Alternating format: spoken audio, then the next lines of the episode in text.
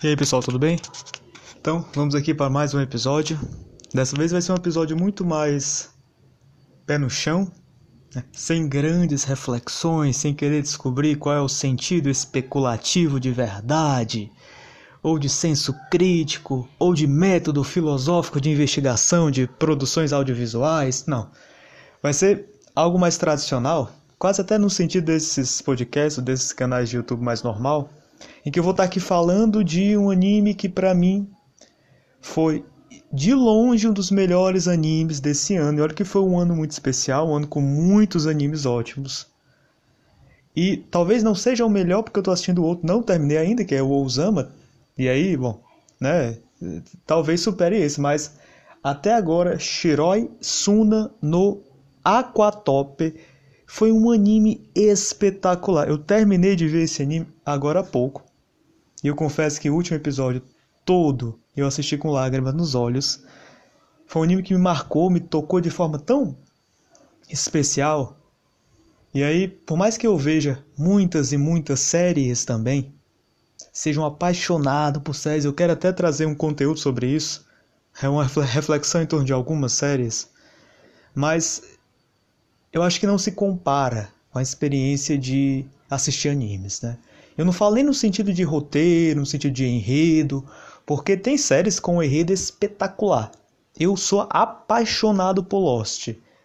O enredo é fantástico, mas o diferencial do anime não tá naquela parte objetiva, né, que eu falei no, no áudio discutindo a questão da verdade. Eu acho que o diferencial do anime está muito mais num aspecto mais íntimo, mais subjetivo, é algo muito mais delicado, muito mais uh, íntimo. Acho que eu já falei íntimo, não sei.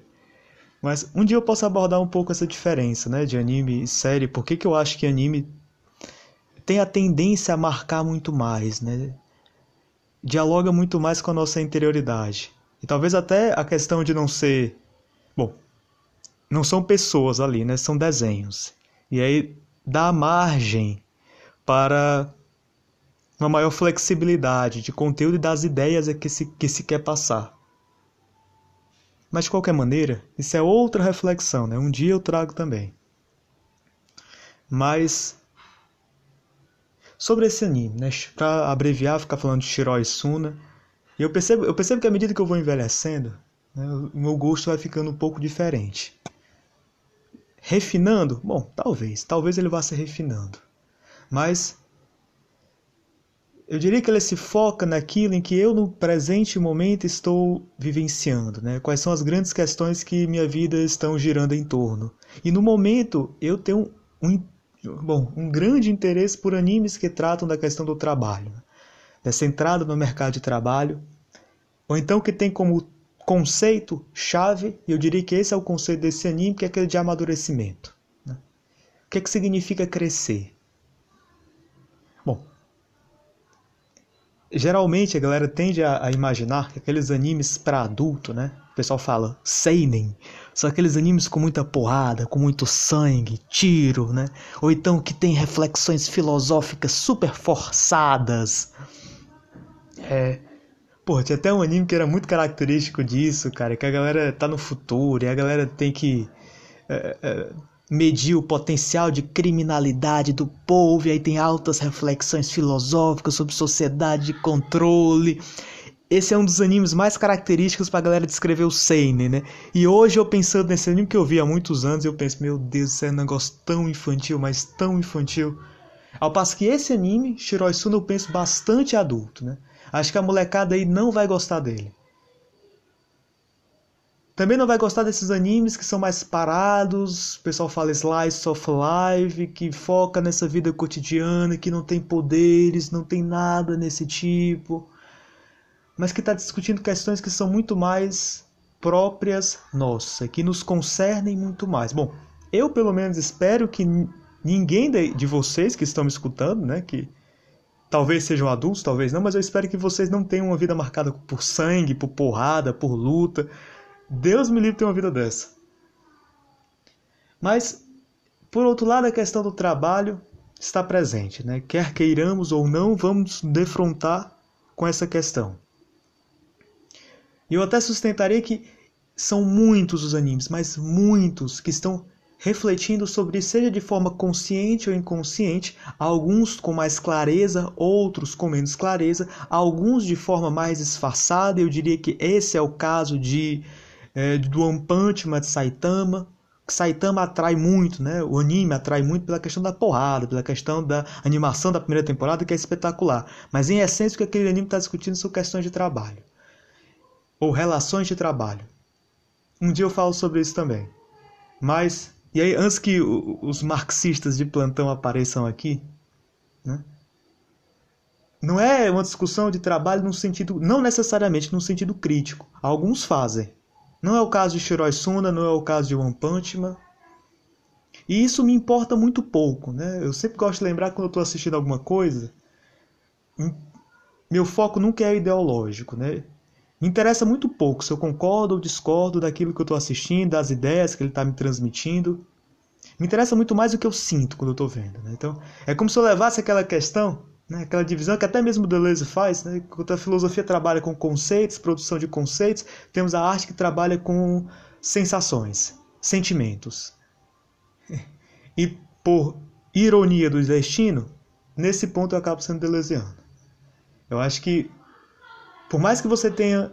Por mais que em todo anime, toda produção você tenha ideias, e aí, como eu falei, inconscientes ou conscientes, né? Ideias conscientes é quando o autor está querendo passar, está querendo discutir alguma coisa. Esse é o caso de Saitama. Esse é o caso de todo anime do One. Todo anime dele está querendo discutir alguma coisa, né? E é muito inteligente a forma como ele faz isso. E é isso que me interessa. Mas, mesmo quando ele não está querendo passar uma ideia específica, ele está, ah, só estou querendo fazer uma coisa aqui para divertir as pessoas, ou então para atrair público negócio bem serializado, bem batido. Mesmo assim, há ideias a ser discutidas, né? Como eu disse no áudio passado, você tem aí expressões do espírito de uma época. Quem tem um olhar treinado a perceber isso, como eu estou tentando treinar o meu olhar. Eu espero que um dia o olhar de vocês também se treine nesse sentido, porque é divertido também, acredita, né? Você não, você não perde o aspecto uh, fútil daquela diversão, que, é, tá, que, que é, faz parte também, né? Eu assisto anime para relaxar e me divertir. Por isso que por muito tempo eu fiquei me debatendo quanto a fa fazer algo sério ou não, comentando animes, podcast, vídeo no YouTube, ou seja lá o quê. Porque eu queria sentar e me divertir, né? Eu passo o dia trabalhando, depois estou cansado, eu não quero ficar pensando, não quero ficar fazendo coisas muito sérias e tal. Mas eu acabei me rendendo, né? Mas mesmo, mesmo quando você consegue treinar seu olhar e perceber o que, é que o anime está dizendo, o que, é que ele se relaciona com o tempo histórico, essa parte da diversão não se perde, tá? Mas, por outro lado, se torna uma experiência muito mais rica. Né? Eu, pelo menos, gosto muito de animes que... Bom, tem aquela questão. Qual é o sentimento que ele me passa? Como é que eu me sinto assistindo ele? Isso é extremamente importante. Eu diria até que isso é o central. Mas se o anime trabalha questões de forma inteligente, ou seja, ele não simplesmente pega conceitos, ideias e joga na sua cara e diz: Tome, olha aqui como eu sou inteligente, olha como eu sou cult, ou então o que é pior, olha como eu sou politicamente correto. Ah, meu Deus, nossa senhora. Ainda bem que anime não tem muito isso, mas série hoje em dia, nossa, são tantas séries forçadas dizendo: olha como eu sou politicamente correto. Por favor, goste de mim. Eu tô fazendo conteúdo para te agradar. Ah, isso é horrível. Eu automaticamente perco meu interesse nisso. Animes não tem muito, não tem muito isso, ainda bem, né? Mas eu até perdi o fio da eu até perdi o fio da meada aqui. Perdi o fio da meada. Bom, não é só a questão da sensação, mas também a ideia. Né? E essa ideia, quando passada de forma inteligente, não se joga na sua cara, mas é feita de forma sutil, delicada. Se tu não tiver o olhar treinado, se tu não tiver atento, passa despercebido. Isso eu gosto. Isso eu acho muito interessante. O anime se vale de, se vale de várias metáforas para passar o seu conceito central. Cada episódio é uma nova expressão, uma nova manifestação, um novo para si de um em si que eu não diria permanece inalterado, mas que ele vai tomando forma a cada nova expressão de si mesmo. É um movimento hegeliano, me perdoe, eu não queria entrar aqui nessa questão, é um movimento hegeliano. Né? A essência não é algo estático, escondido, atrás da aparência, atrás dos fenômenos. Não. A essência sempre se manifesta, sempre se expressa. Esse expressar não é um além que se acrescenta, uma forma que vem de fora. Não, faz parte da própria essência. A essência vai se enriquecendo com nova, com cada nova manifestação e assim ela vai avançando. Né? Por isso que e essa grande revolução do Hegel, a verdade tem uma história. Né? A revolução historiocêntrica, como fala o querido Manfredo de Oliveira. Então, no Kant a gente tem a radicalização da revolução antropocêntrica, no Hegel e depois no Marx, essa revolução historiocêntrica. A verdade, a essência, o substancial e universal tem um percurso histórico, ele vai se enriquecendo. E é isso que o bom anime faz. No primeiro episódio ele te apresenta o conceito. Mas ainda não está claro, porque é só o primeiro episódio, você não sabe o que está vendo direito.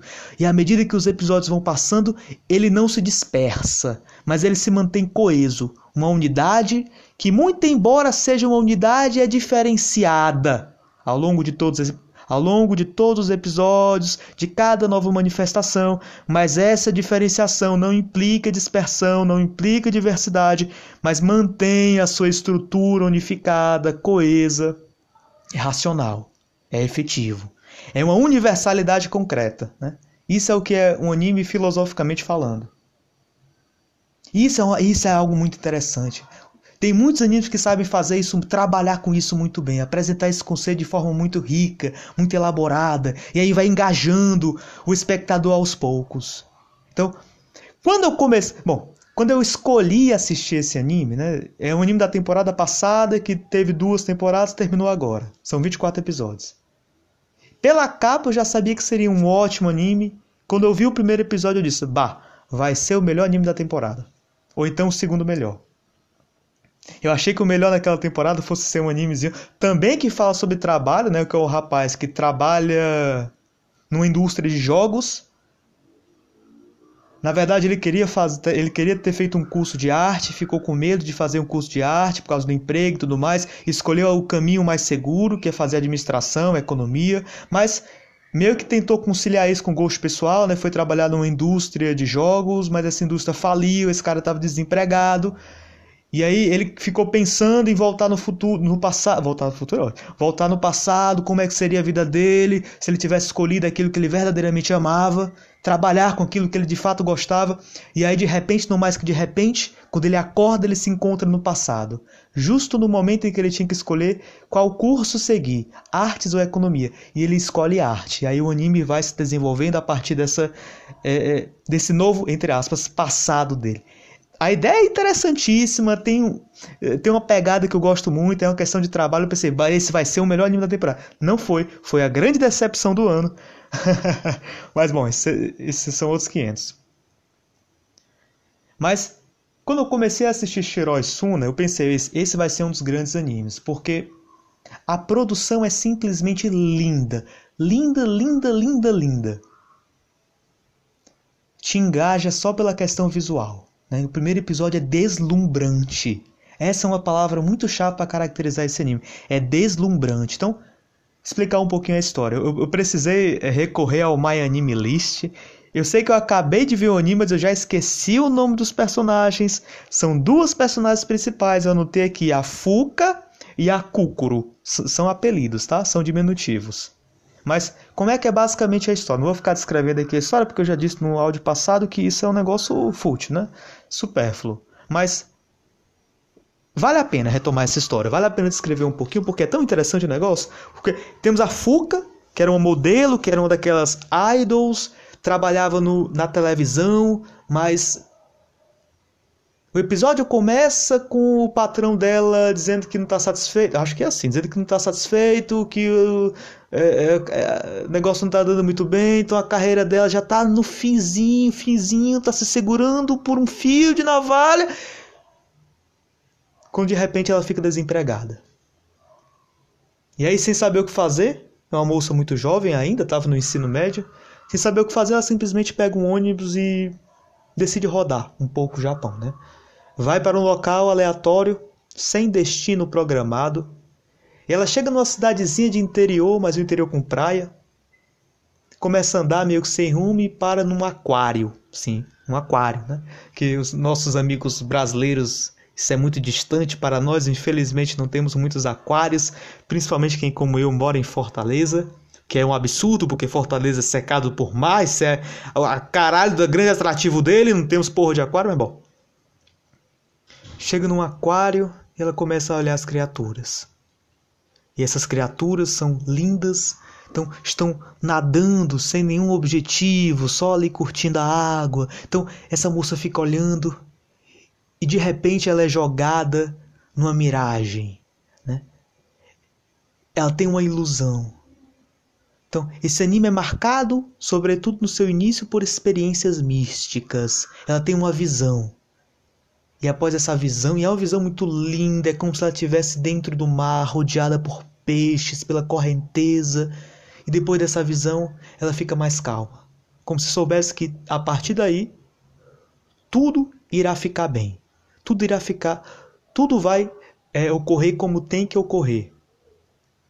Tem, tem uma oraçãozinha que repete constantemente nesse anime que é faça o que é certo que tudo vai ficar certo. Eu simplesmente amo essa oração. Né? Então é como se ela tivesse é, é, experienciado essa oração. Né? Então é como se você não pedisse a um Deus, uma divindade por algo, mas dissesse Haja como você sempre haja. Siga o seu rumo natural, faça o que é certo, faça o que lhe é próprio, que as coisas vão se arrumar no final. Então ela tem esse primeiro encanto, esse primeiro deslumbramento e ela decide trabalhar nesse aquário. E é quando ela conhece a diretora interina ou substituta, que era a Fuca. Ou oh, a Fuca não, a Fuca é essa garota, que era a Kukuro.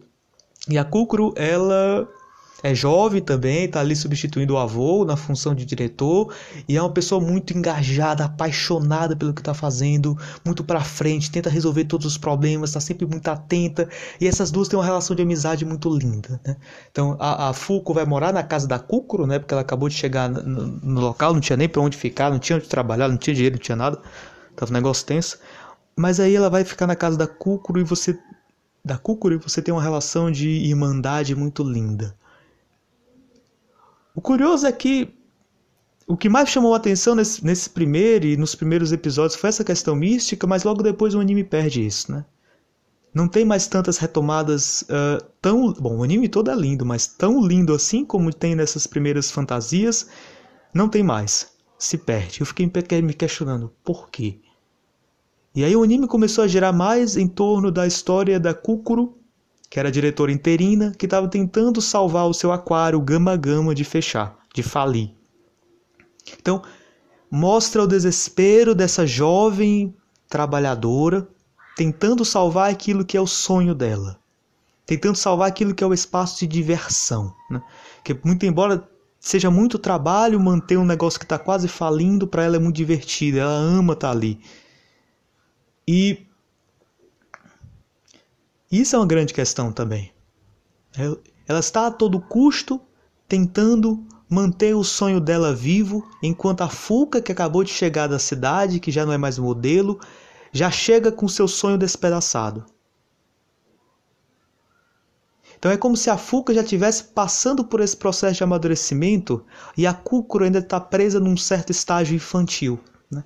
Eu acho que no primeiro momento ter essas imagens tão místicas, tão belas, tão fantasiosas, que lembram sonho, é uma metáfora para falar também dessa fase infantil.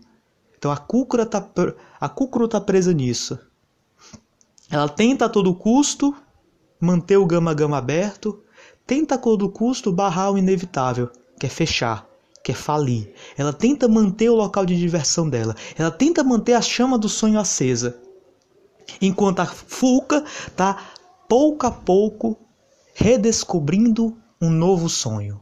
Ela já passou pela experiência da cisão, da dor, do corte e começa a se engajar, começa a abrir novos horizontes. Ela que era uma modelo, uma atriz, nunca imaginou que estaria trabalhando com animais. Então no começo é muito divertido porque ela toda, é toda mal, alés, né? Toda é, é, desajeitada, não sabe direito o que está fazendo.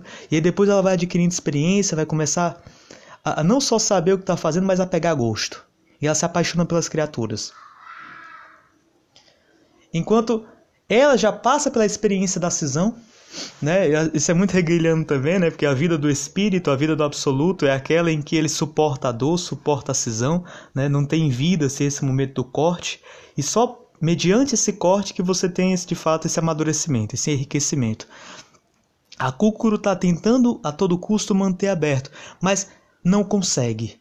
E os episódios finais dessa primeira parte, em que ela está tentando evitar que o negócio feche, são todos muito fortes, muito emocionantes. Ela, ela se fecha dentro desse aquário, ela age como uma criança infantil, emburrada, que não quer perder o brinquedo, que não quer perder o sonho, que não quer perder aquela primeira alegria. Enquanto que a Fuca já está seguindo com a vida. Mas Apesar de todos os esforços da Kúkura e de todos ali presentes, o Gama Gama fecha e um outro aquário se abre na cidade. Um aquário muito grande, muito moderno, que funciona quase como uma empresa e as duas são é, empregadas para trabalhar nesse aquário. E o que é mais interessante é que, muito embora a, a tenha uma grande experiência de cuidadora de animais, o negócio dela é a vida marítima, ela é empregada para trabalhar no marketing. E eu acho isso muito interessante. Então, perceba, uma pessoa que passa o dia ao ar livre com os animais, agora tem que trabalhar fechada num escritório. E essa é uma das grandes experiências de crescimento, porque veja, ela ainda está trabalhando no aquário, ela ainda está, em parte, trabalhando com aquilo que é a coisa que ela mais ama, com o sonho dela, mas não exatamente porque ela está na parte do marketing. Então, essa transição para ela é muito difícil. O anime soube explorar isso com muita clareza e muita destreza. Ela se sente muito cansada, se sente muito fatigada. É, a vida social passa a ser para ela um momento de escape. Então, são muitos nesse, nesse período são muitos momentos em que mostra ela no final do, da jornada de trabalho indo comer no bar com as amigas, indo beber com as amigas para relaxar, porque o trabalho se torna um fardo. Então, eu acho que isso é muito característico da vida adulta, né? Que, que, ou não, mesmo que a gente faça algo relacionado ao que a gente quer de fato, né? a gente consiga o nosso sonho, a gente vai perceber que jamais as coisas são tão boas quanto imaginamos, né? De que por mais que a gente faça aquilo que queríamos fazer, ainda tem momentos que são muito chatos, muito pesados, muito cansativos. Eu mesmo eu faço algo que eu escolhi fazer e você escolher fazer algo já é importante né? Porque não foi algo que foi imposto a você. Muito embora tenha aquela discussão novamente, galera marxista. Tem uma galera marxista que é chata, né? mas essa galera aí eu, eu, deixo um pouco de lado. Que vem dizer, ah, mas não tem escolha livre, que é isso, cara? Você, toda a tua escolha é condicionada e tal. Que aliás, isso nunca teve no Marx, tá? Nunca é necessidade absoluta contra liberdade absoluta, pelo amor de Deus. Mas bah, tem, tem umas questões assim nele também. Mas bom, mas eu não estou falando disso não, tá? Então eh, diminua aí a cresta marxista, dá uma, um freio aí no negócio, acalma, porque a discussão aqui é outra. Mas de qualquer forma, quando você escolhe fazer aquilo que você quer fazer, por mais que tenha esses momentos difíceis, né? eu, por exemplo, detesto a parte burocrática do meu trabalho, meu Deus do céu, detesto essa parte, mas tem que fazer. Mas quando você escolhe fazer algo que você quer fazer, que você ama, até esse fardo fica um pouco mais leve. Eu fico imaginando como é outros empregos em que a pessoa não escolheu, está ali por necessidade, sobretudo necessidade financeira, deve ser um inferno. Né? Então, é por isso também que essa questão do Japão volta com muita força, né? O Japão está sempre em torno dessa questão do trabalho. O último episódio também, como eu falei do Golden Boy, também tinha essa questão do trabalho, né? Então você veja, então naquele tempo Naquele episódio que era de 95 você tinha um processo de, de modernização. Agora, é, nesses novos animes, nós temos que meio, vendo, meio que vendo o resultado disso, né? Que é um bocado de gente desesperada tentando se reconciliar com o trabalho, se reconciliar com o prazer do trabalho. E esse é um dos grandes focos desse anime, você se reconciliar. Né? É como se a vida adulta, esse processo de amadurecimento, fosse o processo de aceitação. Né? Então você passa a aceitar algumas realidades que são inevitáveis. Você passa a aceitar que não tinha como você manter um aquário que estava perto de falir. Não tinha como, ele ia fechar. Você passa a aceitar que o processo do trabalho é um processo duro. É trabalho, é difícil, não é só prazer, não é só diversão. Né? Isso to... No último episódio isso ficou muito claro. Ela disse: Olha, quando eu estava no Gama Gama era só diversão. Aqui que eu estou trabalhando no marketing, não, é muito trabalho, é um negócio muito, muito puxado. A galera me cobra muito.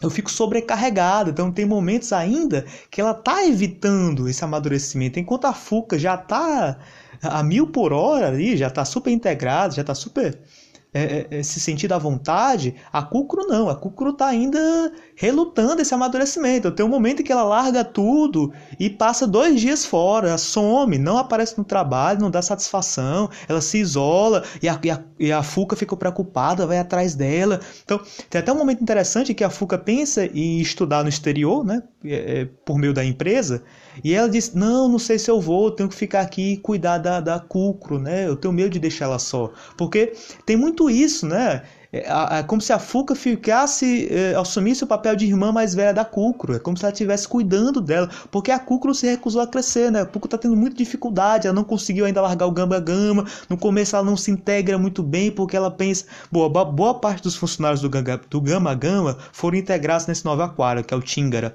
Então é, ela tem dificuldade de se integrar com os novos companheiros. Ela fica muito junto com os antigos. Ela não quer deixar o sonho se perder. E isso gera uma série de situações desconfortáveis, isso gera uma, série de problemas, de tal maneira que a Fuca quase deixa de estudar no exterior para ficar cuidando dessa menina, né? Enquanto ela não quer deixar o sonho passar, ela não quer, deixar, ela não quer se reconciliar, né? Então, o processo de crescer é se reconciliar. E no final tem um momento muito interessante que abre uma vaga para ser cuidadora, né? Portanto, para voltar a passar o dia com os animais. E a Kukuro, e a fica muito indecisa se deve voltar ou não, né? E aí quando ela aprende que, na verdade, o chefe dela, dessa parte do marketing, adorava animais e que um dia trabalhava no aquário e que um dia esse aquário também fechou, também faliu. E esses animais é, parece que morreram, coisa do tipo. Esse cara ficou muito triste e aí foi trabalhar no novo aquário, na parte do marketing, porque sabe que atrair pessoas significa atrair mais recursos financeiros, dinheiro, e assim o aquário pode se manter e, portanto, pode é, é, dar continuidade à manutenção da vida marítima, né, da vida dos animais. Então, a, a, a não tinha essa visão. Olha como faltava, né? Essa visão do todo, da totalidade. Ela estava muito focada, ela estava muito ainda presa em objetivos pequenos, presa ainda nas aspirações infantis dela. Então, amadurecer também é um processo de ver esse todo, né? Então é muito interessante como no final ela decide ficar no marketing, mas ainda meio indecisa. No último episódio tem frases muito marcantes, né? Que é justamente aquela de que você tem que se engajar no trabalho em que você está fazendo. Você tem que de fato levá-lo a sério para que ele finalmente possa se tornar prazeroso. Você faz um negócio marromeno, né? você, você não queria estar tá ali, você faz porque tem de fazer, porque está obrigado, ainda está pensando assim no passado, está pensando no gama-gama como era só diversão, e aí o negócio nunca vai se tornar prazeroso. Então, é um, uma das mensagens é essa: você se engajar no seu trabalho, você fazê-lo bem feito e aí, quem sabe, ele se torne prazeroso. Ou então você. Não há um rumo pré-definido na sua vida. Você que vai construir esse rumo. Se é esse o trabalho que você está fazendo, faça bem feito. Aprenda a extrair prazer dele, sabendo que não há prazer sem desprazer, sabendo que não há prazer sem esses momentos de dor, de cisão, de duro e árduo trabalho. Saiba olhar para a totalidade. Saiba compreender o todo.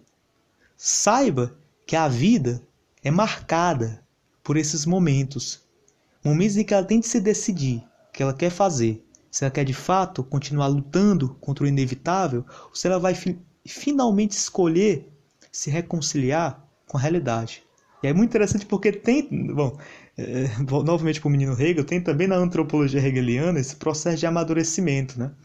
E, ele, e o Hegel fala que quando esse processo não é bem feito, nós temos em adultos algo como a hipocondria, que é o sentimento de querer, ou então são as belas almas, né? Não quer se reconciliar com a efetividade, fica presa em sonhos, fica presa no DVC, fica presa nessas ilusões, não quer de fato se engajar para novamente voltar para a discussão marxista, seria mal comparando os trotskistas, né? Mas isso aqui é uma brincadeira, tá, gente? Trotskistas, não me levem a sério, tô só brincando.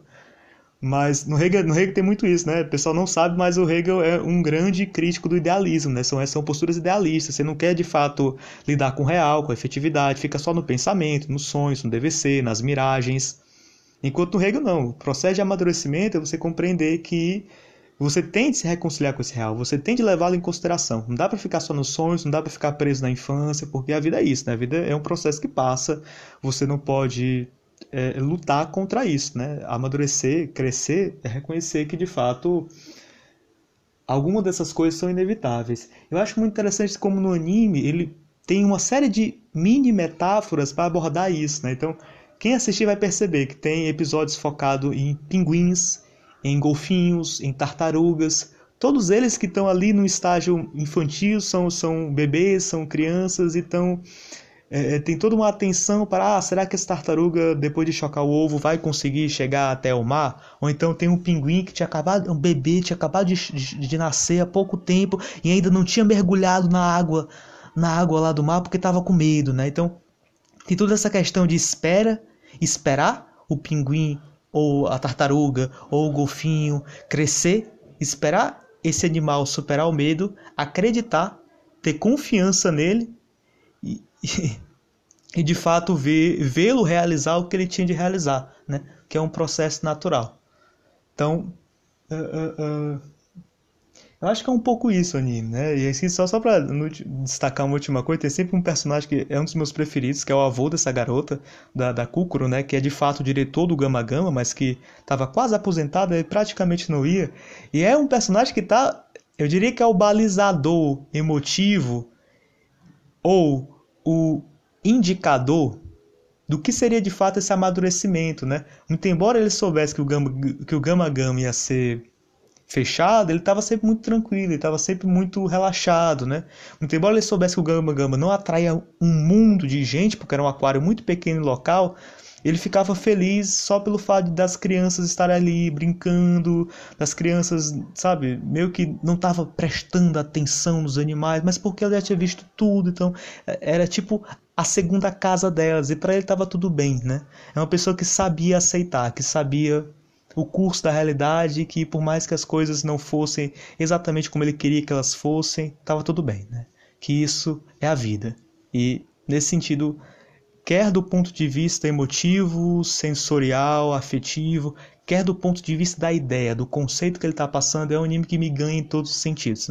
Foi esse ano eu dei dois 10 para animes. Um foi para Golden Boy, mas bom, é de 95, outro foi para Shiroi Suna. Então, eu recomendo fortemente que todos deem uma chance para esse anime. Veem com, vão ver com calma, porque é um slice of life, não é, não é um anime para maratonar. Você vê três episódios por semana, tá bom. Vai ver com calma o negócio. É para sentir, é para degustar. Então é isso, gente. Abraço, até o próximo episódio.